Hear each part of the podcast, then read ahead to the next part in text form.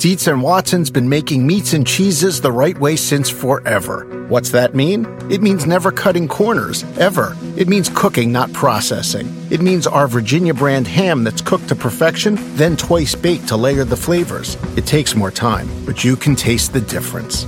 We come to work every day to do it the right way, even if it's the hard way. Because if it's not right for us, it's not right for you. Dietz and Watson, it's a family thing since 1939. Hi, I'm Ben. I suffer from a condition called writer's block. It strikes when I'm at work. That's why I choose Canva Magic Write. It works fast, generating texts in seconds, thanks to AI. Common side effects include increased productivity, compliments from coworkers, feelings of satisfaction. Now I can say bye bye to writer's block. Ask your boss if Canva Magic Write is right for you at canva.com, designed for work.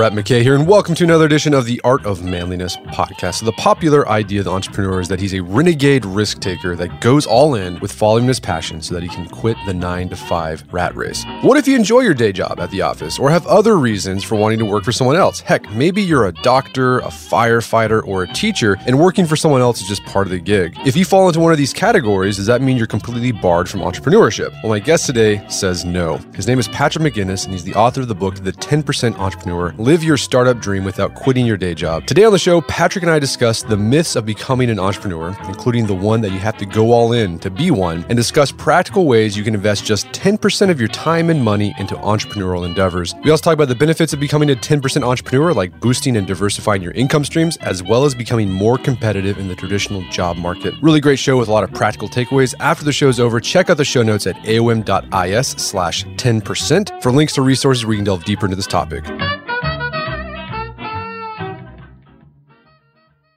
All right, Patrick McGinnis, welcome to the show. Thank you for having me. It's great to be here. So you got a book out called The 10% Entrepreneur, um, which is kind of interesting name for an entrepreneur. Usually when you think entrepreneur, like you go all in, you're putting skin in the game, you're putting soul in the game, but you're saying that you can actually be an entrepreneur and just put 10% of your life or your money into it. Um, so what do you mean by that? And are you a 10% entrepreneur and how did you become one? Yeah, so that first of all, that is absolutely uh, correct. I mean, I think a lot of people come at it at the all or nothing mindset. I, I call it the old the Mark Cuban perspective, which is this idea that if you're not living in a you know apartment in the middle of nowhere, eating ramen every night, you sort of putting everything you have into a startup, somehow your chances of success are a heck of a lot lower. And what I am really want to explain to people and the perspective I'm bringing to the table is the fact that in fact you can customize entrepreneurship to your life in a way that works for you. And the reason I came to this realization was because I actually did it. So I was working on Wall Street everything was great. And in 2008, I was working for a division of AIG. And although our division had nothing to do with all of the things that happened at AIG that brought the company down, didn't really matter. And I had stock then that I had bought up over time that fell 97% in the space of like a week. And I realized that this safe, conventional corporate lifestyle uh, was hardly safe. And in fact, I'd gotten it wrong the whole time. And that even though I thought entrepreneurship was so inherently risky and that I couldn't have entrepreneurship as part of sort of my life, I realized that in fact, I should have been thinking about it completely differently and used entrepreneurship to diversify myself while holding down that day job. And so that's what I started to do. I actually started, I basically took 10% of my savings and then tried to allocate about 10% of my time to doing things on the side. And since that time, I've invested in over 20 projects, everything from startups that some of you have heard of, we can talk about later, to real estate projects, to even um, I invested in the London stage production of The Last King of Scotland. So it's it's been a really great way for me to diversify and actually to learn what it means to be an entrepreneur. And what I've learned as I've done that and what I try to bring into the book is the fact that we can engage with entrepreneurship in all kinds of different ways and it's not just about the all or nothing. And where do you think that idea of all or nothing came from? Um, I mean, it's, I, it's out there. Yeah, I, I think I think that there is a reality that if you want to scale a business to be an extraordinary large company, you do need to put all of your effort into it. But the problem with that mindset is that you leave out lots of people who could be entrepreneurs in different sorts of ways. So, for example, if you look at the people who are entrepreneurs in Silicon Valley or in all over the world, uh, oftentimes in tech sector, there are people who are working full time building a business, and they're typically either people who are willing to live very inexpensively because the average startup founder makes about fifty thousand dollars in a place like New York City or Silicon Valley. So you that's you know it goes towards people that are very young or maybe don't have a family to support, or it goes to people who've made money in their previous jobs, or it goes to people that have family resources and they can call upon those resources. And that's totally fine. The problem is that leaves out everybody else. And so you you always hear these stories about the person who persevered, who put everything into something and overcame, but there are lots of other people who are involved around them as investors, advisors, or who started something on the side and then eventually joined it full time when there was insufficient data to say that it was worth doing. And those stories are less, I guess they're, they're less you know, sort of glamorous to tell, and they don't play into the industry narrative about throwing everything, caution to the wind, jumping in full, and and sort of going in, in, I think, in a relatively cavalier manner until you succeed or fail. Right, and you also talk about I thought was interesting because I've noticed this as well is in this sort of entrepreneurship culture. There's this there's a business that has sprung up to support entrepreneurship. You call it Entrepreneurship Inc where yes. companies, coaches that will tell you how to be an entrepreneur. That is right. And and what I noticed as I was doing all of my 10%, and I've been a venture capitalist for many years, so I've invested in companies throughout my career. And I always noticed that when I would go to these events uh, that were entrepreneurship focused, I mean, I think it's great that there's passion, and I think there has to be some level of hype around this because it's a hard path. And so if you can't feel excited about being an entrepreneur, what's going to keep you going when you're on day 43 of beta testing your product, right? So I get that, but there's this whole sort of industry of suppliers, people who are writing articles and blog posts and and and our coaches and our speakers and are giving their talks um, in various places that gloss over the reality uh, of the fact that most businesses fail, and that there's a study out of Harvard Business School uh, by a professor named Shikhar Ghosh that shows that 70% of uh, startups fail, and that's fine. I mean, that's part of what it takes to build businesses. But if you don't realize that, and I see this all the time, you people, I was with a, a, couple of entrepreneurs this morning who started this company without really appreciating the struggle. And so they went in with limited cash, limited runway, and now they're six to eight months into it.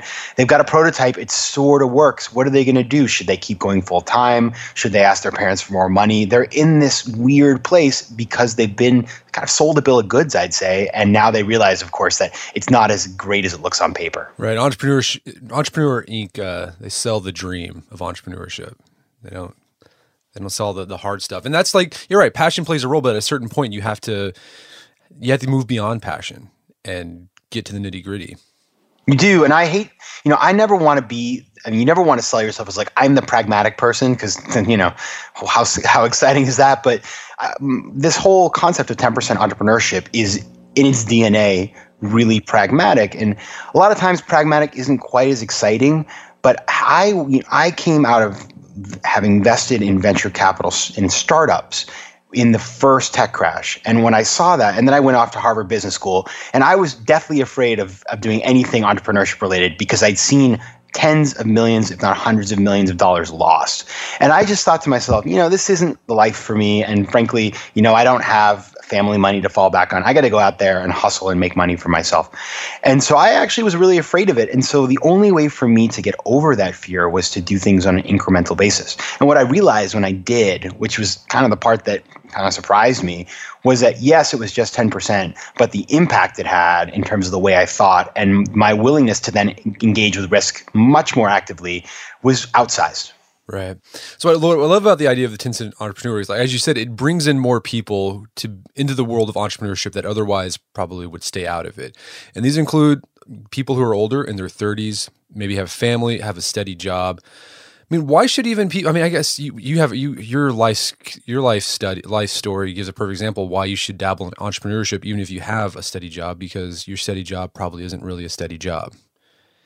Exactly, and and I, I, think about and it may be that you have a, a, you've got a, a, career path that you're set on and you're doing well in, but you just end up i mean uh, look at me in 2008 look at all the people on wall street. But i also there's a guy in the book whose story i love uh, his name's peter barlow. He was a lawyer at a firm here in new york city and he did transportation law and he had actually done some things on the side with a, a car business. He started a luxury car brokerage with a couple friends. Then he got this once in a lifetime opportunity to go be the general counsel of a startup airline. And this thing was funded by morgan stanley. I mean all the all the chips were aligned. And then 2008 came along, the whole thing blew up. He went back to his law firm and he said, That's it, I'm never doing this again. But a couple uh, months later, he was on a flight and he met a guy who was starting a new car rental company who needed help. And Peter had worked with air, airplanes, he had worked with cars, and he was sort of like car rental, airports, like this is right in my wheelhouse. He ended up getting involved early on as an advisor, got founders equity, was an angel investor from day zero. That company is now called Silvercar. It's a company that's raised over $30 million of venture capital. It's got Eduardo Saverin from Facebook in there. They've got over a thousand cars at over 10 airports across the USA. And Peter has been able to generate upside in a way he never could have at the law firm, but he's still managing partner of his office. So he likes his job. It's not that he says, you know, I hate being a lawyer. He likes being a lawyer, but he would have never had the opportunity to create the kind of value that he has at Silvercar if he had just kept his head down working at the firm. Right. So it, it, being an entrepreneur on the side it diversifies your your uh, financial your finances, right? So if something ha- bad happens, you have something to fall back on, but it also just gives you extra income that you use to pay down debt. You know, fund your lifestyle that you want for your family. But another thing you talk about uh, the benefit of being an entrepreneur, even on the side, even when you have a full time job, is that it can actually make you a more valuable employee at your day job. Uh, how's that possible? So one of the things that's kind of interesting is that people, um, when they think about entrepreneurship, they forget the fact, you know, in many jobs today, you know, we always think about, well, you need to be entrepreneurial to succeed in the world of startups.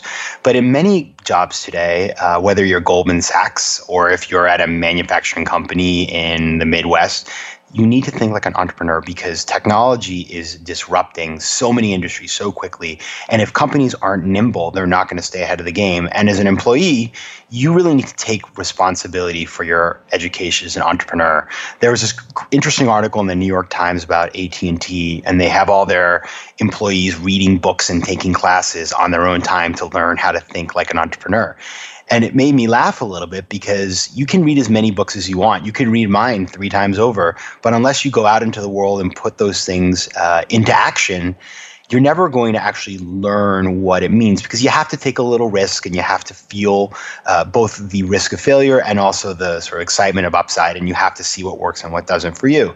And so, um, and so as a result, people who do these things actually develop a skill set and a mindset that is very valuable. And I've seen it in a bunch of different industries. So I have one good friend who I wanted to put in the book, but he wasn't comfortable having his name out there. But he works at a big private equity firm and he invests in big consumer companies, companies we all buy stuff from all the time. But on the side, he's invested in a bunch of really cool startups in that space. And so he knows what's going on at the cutting edge of his industry. And he's investing in the kinds of companies that he'll probably be investing in in 10 years down the line at his big firm. And at the same time, I have a, another story that I did put in the book uh, about a guy named Gabe Haim. He's a car dealer in Long Island, and he started a, a, a beer company, um, Oyster Bay Brewing. And you know, obviously, Art Manliness, we manliness, we all love our beer, right? And so Gabe started this microbrewery, and he has basically used his all the things that he developed, the, the, relationships and the skills at his day job to build this business on the side. But that's also made him much more well known in the community and it's fed back into his day job. So it's all very symbiotic. And I think that's what great 10% entrepreneurs do is they find projects that build upon what they're good at and then allow them to channel all the things they're getting back into the rest of their lives, their day jobs, their personal relationships, um, just to, you know, win kind of all over the place. Right. All right. So I think you made a case, compelling case that being an entrepreneur on the side comes a lot of upside. Uh, diversify your finances. You can make yourself a better employee at your just traditional day job that you enjoy. So, how do you do this? Because I think when most people think entrepreneur, they think I got to be the guy who founds the company, who runs it day to day, um, and that's like that's a big time suck and a big money suck. Um, But you argue in the book there's other ways you can be an entrepreneur and doesn't require as much time or money commitment. So, what are some of the ways you can be a 10% entrepreneur? Right. So there are five types of 10% entrepreneurs, and these will map to the particular uh, resources you have available. So if you think about it, what can you invest as an entrepreneur? You can invest your time, you can invest your money, if possible, and you can invest your knowledge, your skills, your your your human capital, as it were.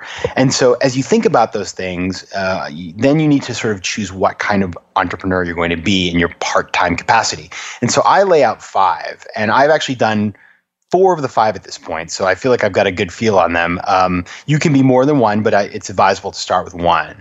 And so, if you think about the five the first is an angel. So many of you would know an angel investor is somebody who invests their capital in exchange for ownership in a business, right?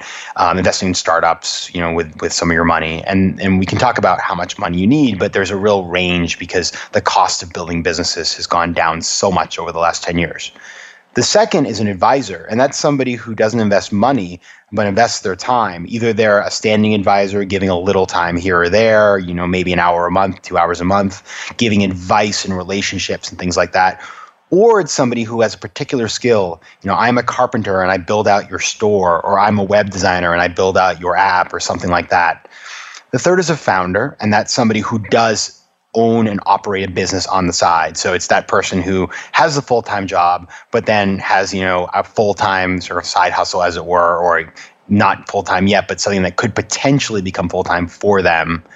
And then the fourth and the fifth are types of 10% entrepreneurship. One is called the aficionado, and that's somebody who's a 10% entrepreneur, but they're doing it to explore a passion that they have that they maybe would love to do full time in a perfect world, like being a chef or something but they're not going to do because of the the realities of that job. Maybe you know they don't make enough money, or there's too high risk for them. So they invest, advise, or get involved with something where they can act in a professional capacity, do it as if they were a pro, but on their own time.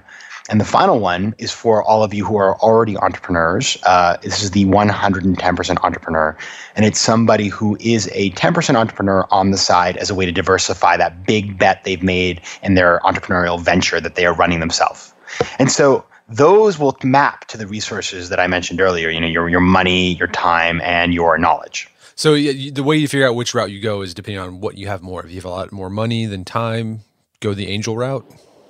Yeah, I mean, it, it it it goes back to where you want to spend your time and where you think it's most impactful. But for example, if you're a really really busy person, but you have some capital, that would be uh, the great place to start looking at angel investments because you'll start learning you'll get involved. You can maybe join an angel group if you if you need help finding deal flow or if you're trying to learn yet uh, exactly how to do this but it gets you started. And then along the course of your life you won't be as busy all the time as you are today. People's lives have ebbs and they have flows. So perhaps later you'll be an advisor or maybe you can become a founder if you don't have money right now or you're not comfortable with the risk of investing in a startup, then being an advisor is a great way to start because you can identify what you're good at and then trade that for ownership in a company. All right. So you mentioned briefly how you can find angel opportunities. Um, you know, join an angel group. I mean, are there other places online where you can find companies who are looking for angel investment? And how much money do you need to do? Because I think when most people think angel investors, they think like, you know, Peter Thiel or like you know these really these multi billionaires who just throw millions of dollars. Like, do you really need that much money, or can you invest significantly less? So you can invest significantly less, and this was one of the things that I struggled with when I started out. So when I got going as an angel investor, I had, you know I'd worked for a number of years. I had some savings and I was willing to invest. But I would go to these meetings and you know I was thinking, you know, how much do I have to give to these people um, to, be, to actually be taken seriously? And I remember hearing, oh, you need hundred thousand dollars to invest or something like that, and that's a lot of money. And so I felt really a little bit nervous actually about being honest about what I was willing to invest, whether it was you know ten thousand or twenty five or five or fifty or whatever. And then I heard this great story about Dick Costolo, who is uh, one of the early investors in Twitter and went on to become CEO later on because his ten percent got him a full time job there. And he got this email from one of the founders saying, Would you be willing to invest? You know, what, what do you think? 50, 100? And Dick Costolo had sold his company to Google. He's a very wealthy guy. And he said, You know, I think 25 is fine for me on this one. And he was one of the smaller investors, but his $25,000 investment became worth millions of dollars. And so what we see is that given the decline in the cost of building a new business, I mean, you think about building a website 10 years ago was hundreds of thousands of dollars. Today it costs, you know, you can do it for as little as $10 a month. But uh, companies just don't need to raise as much money. And so I've seen people invest as little as you know, a couple thousand dollars, all the way up to much more than that in terms of finding the opportunities, uh, you I always advocate that it's good to deal with people you've met in the real world. So you can certainly go to AngelList, and there are lots of opportunities there. I um, we can talk about this later how to select and, and validate which deals you should do. I'm a little nervous if I've never met the people. That's something that's important to me, and I think it should be important to you. But I like to uh, advise people to either use their personal network or they can also join an angel group. There are over 300 angel groups in the United States. There are angel groups all over the world. And these are groups of people with all kinds of different skills that come together, work together. You can learn from other people. There's lawyers in the group. There are people with different skills than yours. And so you come together and it helps you to make smarter decisions and learn because the uh, investment is an apprenticeship business and, and working with other people who can teach you and help you along is always helpful. For those who embrace the impossible, the Defender 110 is up for the adventure. This iconic vehicle has been redefined with a thoroughly modern design. The exterior has been reimagined with compelling proportions and precise detailing, and the interior is built with robust materials and integrity. The Defender capability is legendary, whether you're facing off road challenges or harsh weather conditions. Durability has been tested to the extreme, cargo capacity means more room for your gear, and there's been powerful innovations like the intuitive driver display and award winning infotainment system that keeps you connected. Innovative camera technologies deliver unobstructed views and effortless maneuvering, and the Defender is ready for a wide range of adventures. The Defender family features two door Defender 90, the Defender 110, and the Defender 130, which seats up to eight. Push what's possible with a vehicle made to go further, the Defender 110.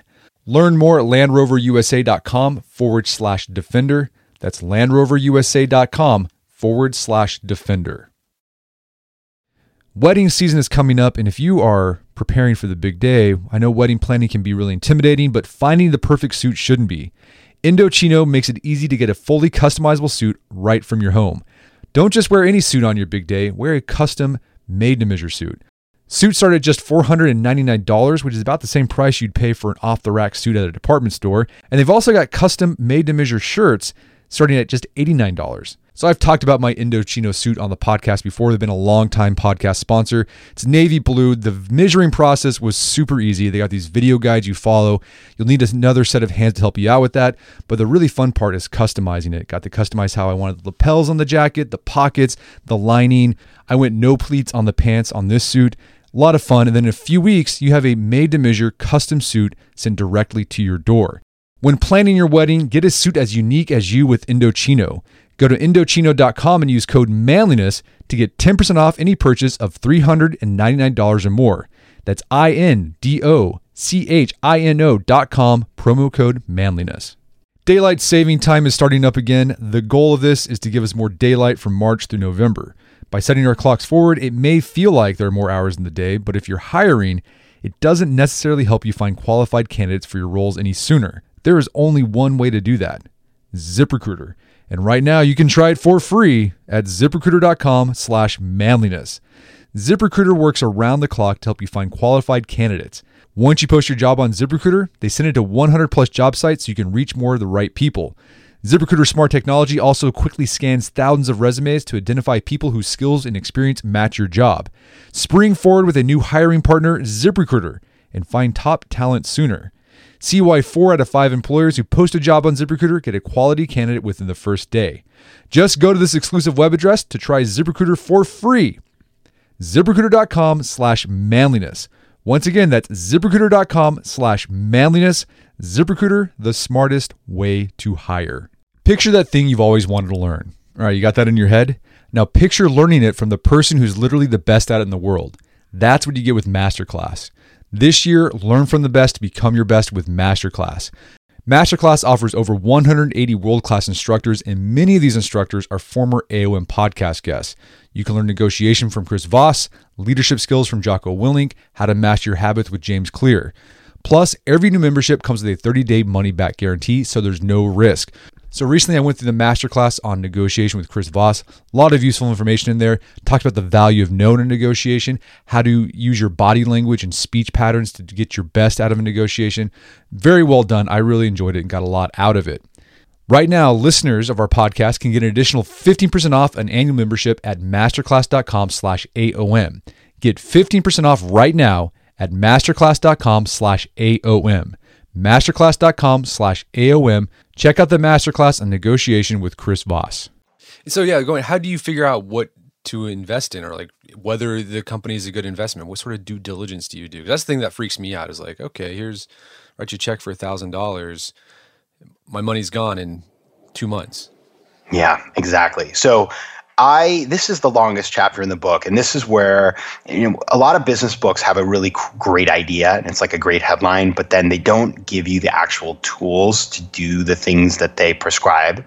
And what I wanted to do when I wrote the book was to try to distill my entire career as a venture capitalist into advice in the book. And so I have this chapter, it's the longest chapter, and it, it, it sort of distills the experience that I've had. I've invested in over 30 companies in my career now, and I've looked at m- many hundreds. And so I, I distill it down to three big sets of questions. And in fact, if you go to my website, you can find uh, you can you can email me and I'll send you the list. I'm happy to give it to you, anybody who's listening um, as a freebie. What I what I distill it down to is number one, uh, you know, really what is this business? What does this business do? How is it successful? How does it make money? Why is this market interesting? And obviously, if you have no knowledge of the industry or the market, then you're at a disadvantage to answer those questions. So I advise people to try to invest in areas where they have expertise or where they can build expertise. The second is about the team. Is this team uh, able to do the things it says it's going to do? Are these people honest? Do they have a good reputation? Are they going to be good partners to you? And if you're choosing a co founder, say you want to run something full time, is this co founder somebody who you will be able to work with? So the, the team and the business are sort of I would say reasonably obvious things. There's nothing. I mean, if you don't do those things, then you're probably um, missing some some big risk areas or areas for opportunity. But it's the third one that I think, uh, as a 10% entrepreneur, can set you apart. And it, it, for me, it's a bit of the secret sauce, which is really understanding your role. So I won't invest in a company unless I truly believe that I can move the needle in terms of revenues or bringing an investor or bringing a major insight or getting the company off the ground. And so as I look at businesses, I try to really think hard about how appropriate it is for me to be part of that business. And if I can't move the needle, I don't get involved because for me, that's the litmus test. If I can't move the needle, I don't know the business well enough. I don't know the people well enough. And that's really kept me out of trouble because so many times in Silicon Valley or in angel investment kind of environments, people follow other people. They're like wildebeest running across the Serengeti, just following blindly. And if you are doing that, you are asking for trouble.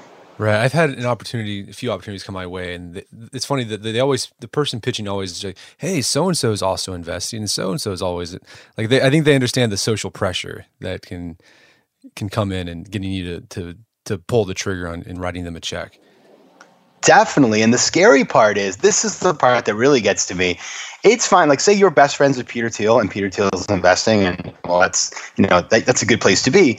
But Peter Thiel may have invested, but you may never get a call back if you're just Joe anybody, right?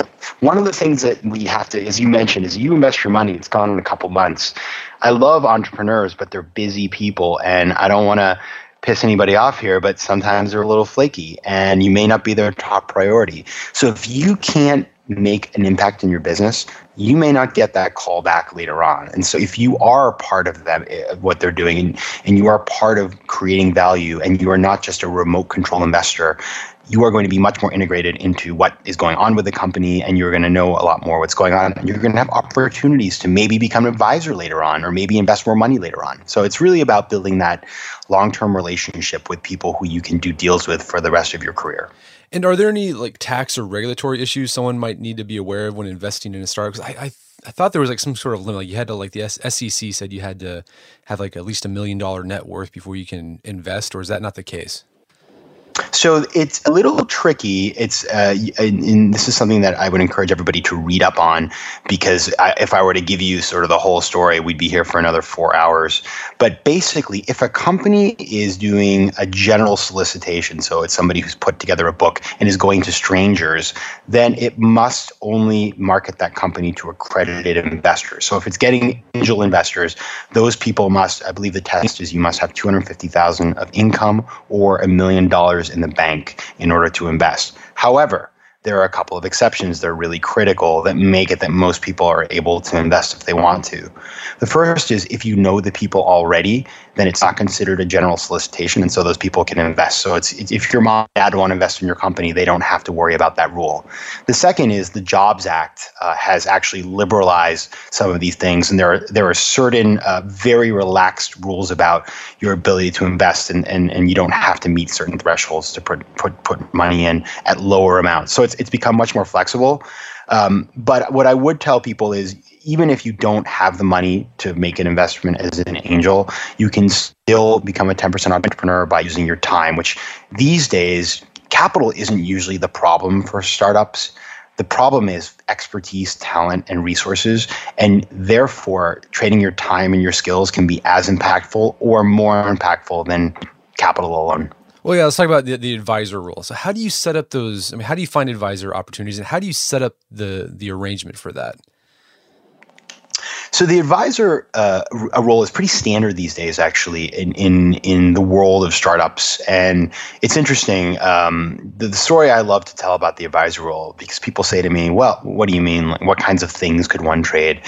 There's a great story about uh, an artist named David Choe, and he did a mural at the Facebook headquarters in uh, in, in Silicon Valley, and they were going to pay him in cash. I don't know how much, maybe ten thousand dollars, twenty thousand dollars, but he took stock instead. And when Facebook went public, it was worth several hundred million dollars, right? So that's that's an example of an advisory position that is it's a little bit of a, a, a different position, but it can be that you would trade something like that in exchange for stock.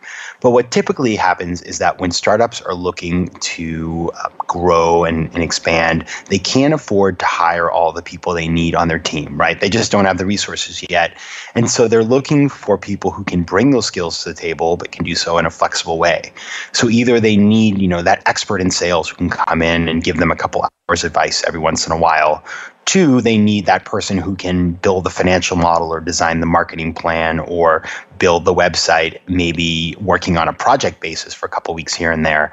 And so when that happens, um, you know, in order to position yourself for that, if you're interested in doing that, what you really need to do is identify what is it that you bring to the table and then network and start talking to advisors uh, people who are looking for advisors and just be in the startup scene and give advice and, and you know don't come with your hand out necessarily in that first meeting but just try to meet people and explain to them how you could be impactful to them right? Um, in terms of in terms of actually putting those deals together um, the, these are not particularly controversial at this point. Uh, somebody who spends a couple hours a month working with a startup gets in between 0.25% to as much as 1% that will vest over a couple of years. So you will get a little bit of stock every month, making sure you're doing what you say you're going to do. And then for somebody who does a project based uh, advisory, you actually try to figure out what the market value is on that and then look at the value of the company today, and you'll get paid in stock based on sort of the conversion of what you're doing to the value of the company today. What's really important uh, when you think about these advisory positions is that you want to, as somebody who's aspiring to be an advisor, you want to be out there mixing up with entrepreneurs because what happens is once you get one advisory position, and I've seen this with so many people that I know uh, who do this, once you get one, you get many. You, the phone starts ringing all the time. So the critical thing is to find the area where you have expertise, meet people who do that, and then get that first position. Can you do this sort of thing with businesses that don't plan on having stocks, right? Like they don't plan on creating shares. It's a privately held business, but you know maybe there's, there's like a profit share thing you could possibly do, or is I mean, are you just limited to startups with stock options? No, I think that's actually it's, it's, a great question and one that I've never had before. So it, you can do that. In fact, one of the people who um, I know who's been a very successful ten percenter is a guy who invested in a bar, and so they're never gonna take a bar public or they're never going to um, do a big sale, but he owns a percentage of the of the bar, and the bar pays dividends every month. So he invested in this thing. This is a bar in New York City. It's a sports bar. He invested not a ton of money in this thing uh, five or ten years ago. I can't remember quite when, but he actually lost his job, and the bar ended up keeping him afloat for a while because he was getting those monthly dividends. So it can be that you are partaking in the cash flows as well. And that that can be a really great way to create some current income for yourself. And so what would like a good arrangement for that be. So like in a, if you were an advisor position on a company like that would it be like 1% or 2% i mean what what would something be fair well, if I would think about it this way, I really obviously it's very situational because you know you could also be involved in helping somebody structure a real estate deal, which is also something that would be maybe you get part of the dividends or the cash flow.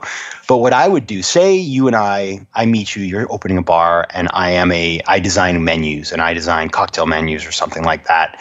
And I do this for you, and, and I typically would charge a, a client $5,000 to do that. And I think about your bar and I say, you know, I think your bar at this point, you know, let's figure out what you think it's going to make this year. You think it's going to cash flow a half a million dollars. You know, why don't you, um, you know, you give me I assume 5,000 is, I think it's about 1% if I'm doing my math right of 500,000. Give me 1% of your bar. And, you know, granted, you're not paying me up front today. So I'm going to give you this kind of deal today that I'm going to take equity instead of cash, but then I'm going to get paid going forward for a long time. So I'm kind of becoming a part of your business. I may continue advising you going forward on everything that has to do with your bar, and then I'm your partner. And uh, that would be one way to do it. And we sit down, we negotiate, and we we figure out what you think I'm worth and, and how much time I want to spend, and we have that conversation. And that's the beginning of a business partnership that could evolve in many different directions. Very cool. I like that. That's awesome. I like how we're broadening beyond, beyond just startups. Well, um, Patrick, so I mean, keeping track of whether you're spending 10% of your money, this is the whole idea of the 10% entrepreneur. You want to spend just 10% of your time or money um, on these entrepreneurial, entrepreneurial, entrepreneurial endeavors, excuse me. Um, so how do you make sure that you're spending just 10% of that? I mean, I think the money is easy because you just look at your, your monthly finances. Okay, I'm spending 10%, but what about time? Because I, I can see, I can see that being something that just sucks up a lot of time without you even realizing it.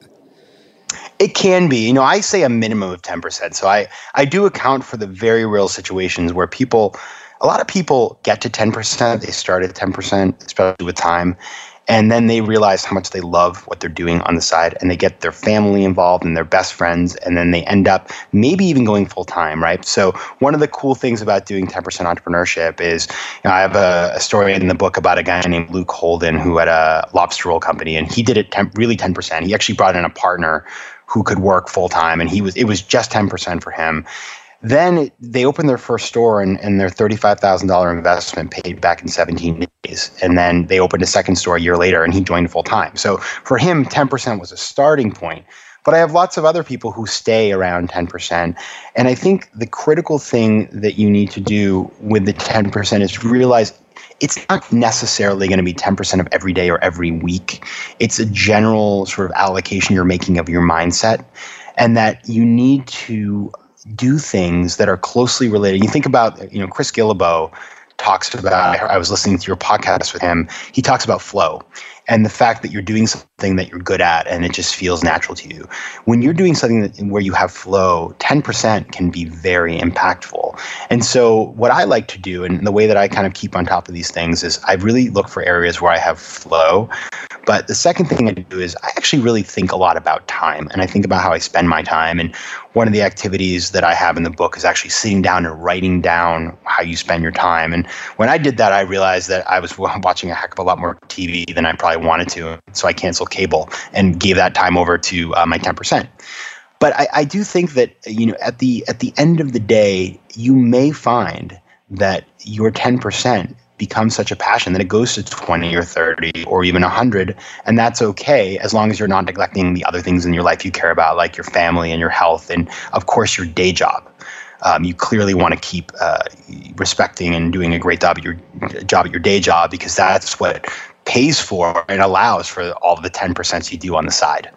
So yeah, there, there might reach a point where you're doing the ten percent entrepreneurship thing, and um, you, you had that decision to make whether to go full time. How do you decide whether to do that, and why would you decide not to go full time, even though you possibly could? It's a great question. And what's cool about doing things on the side and then maybe deciding if you're going to go full time is that by doing something on the side, you have de risked the entire proposition to a point where you're making a pretty smart decision based on data. So there's a, a great study out of the University of Wisconsin that shows that people who launch a side business and then do it full time are 50% more successful than people who just jump in full time and try to make a go of it. Because when you do something on the side, you give yourself runway to figure out if your assumptions are correct and if this thing actually makes sense from a business perspective before you go in and do it full time, right?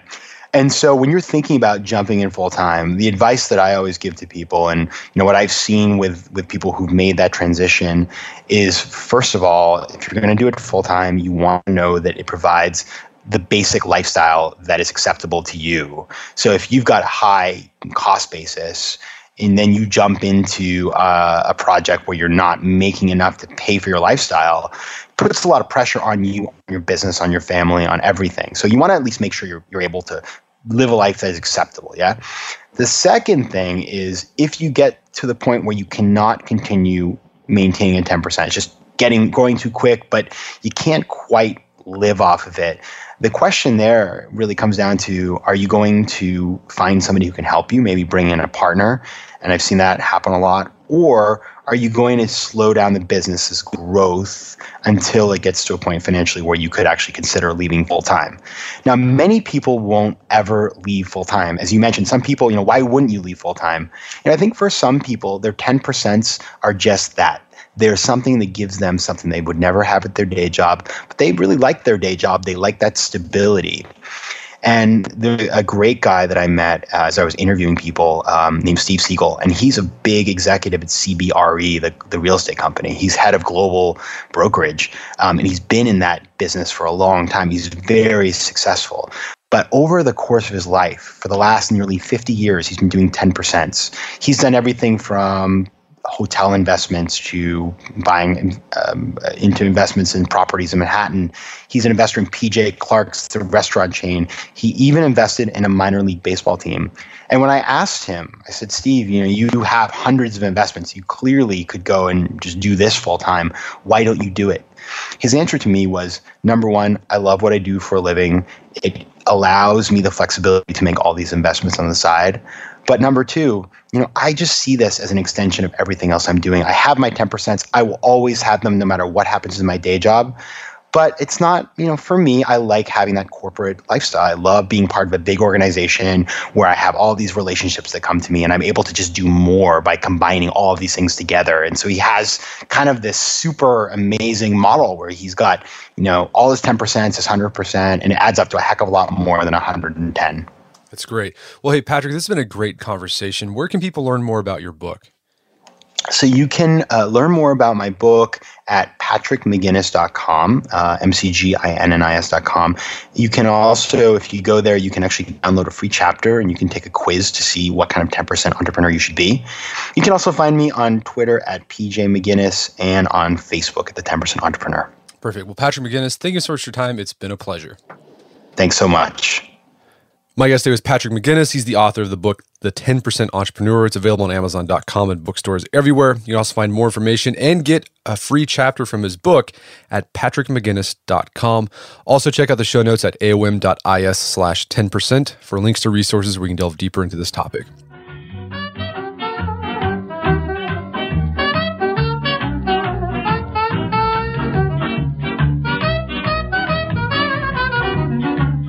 Well, that wraps up another edition of the Art of Manliness podcast. For more manly tips and advice, make sure to check out the Art of Manliness website at artofmanliness.com. Our show is edited by Creative Audio Lab here in Tulsa, Oklahoma. If you have any audio editing needs or audio production needs, check them out at creativeaudiolab.com. And we appreciate your support. Reviews really helps us out a lot. As always, thank you for your continued support. And until next time, this is Brett McKay telling you to stay manly.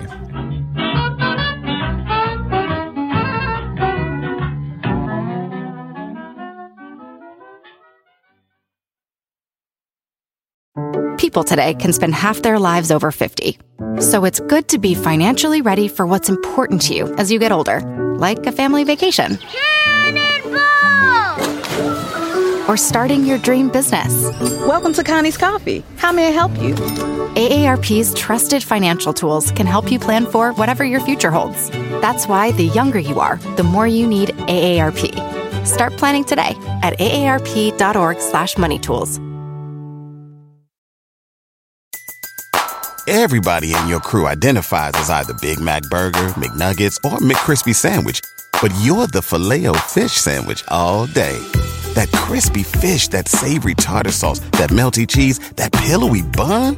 Yeah, you get it every time. And if you love the filet of fish, right now you can catch two of the classics you love for just $6. Limited time only. Price and participation may vary. Cannot be combined with any other offer. Single item at regular price. Ba da ba ba ba.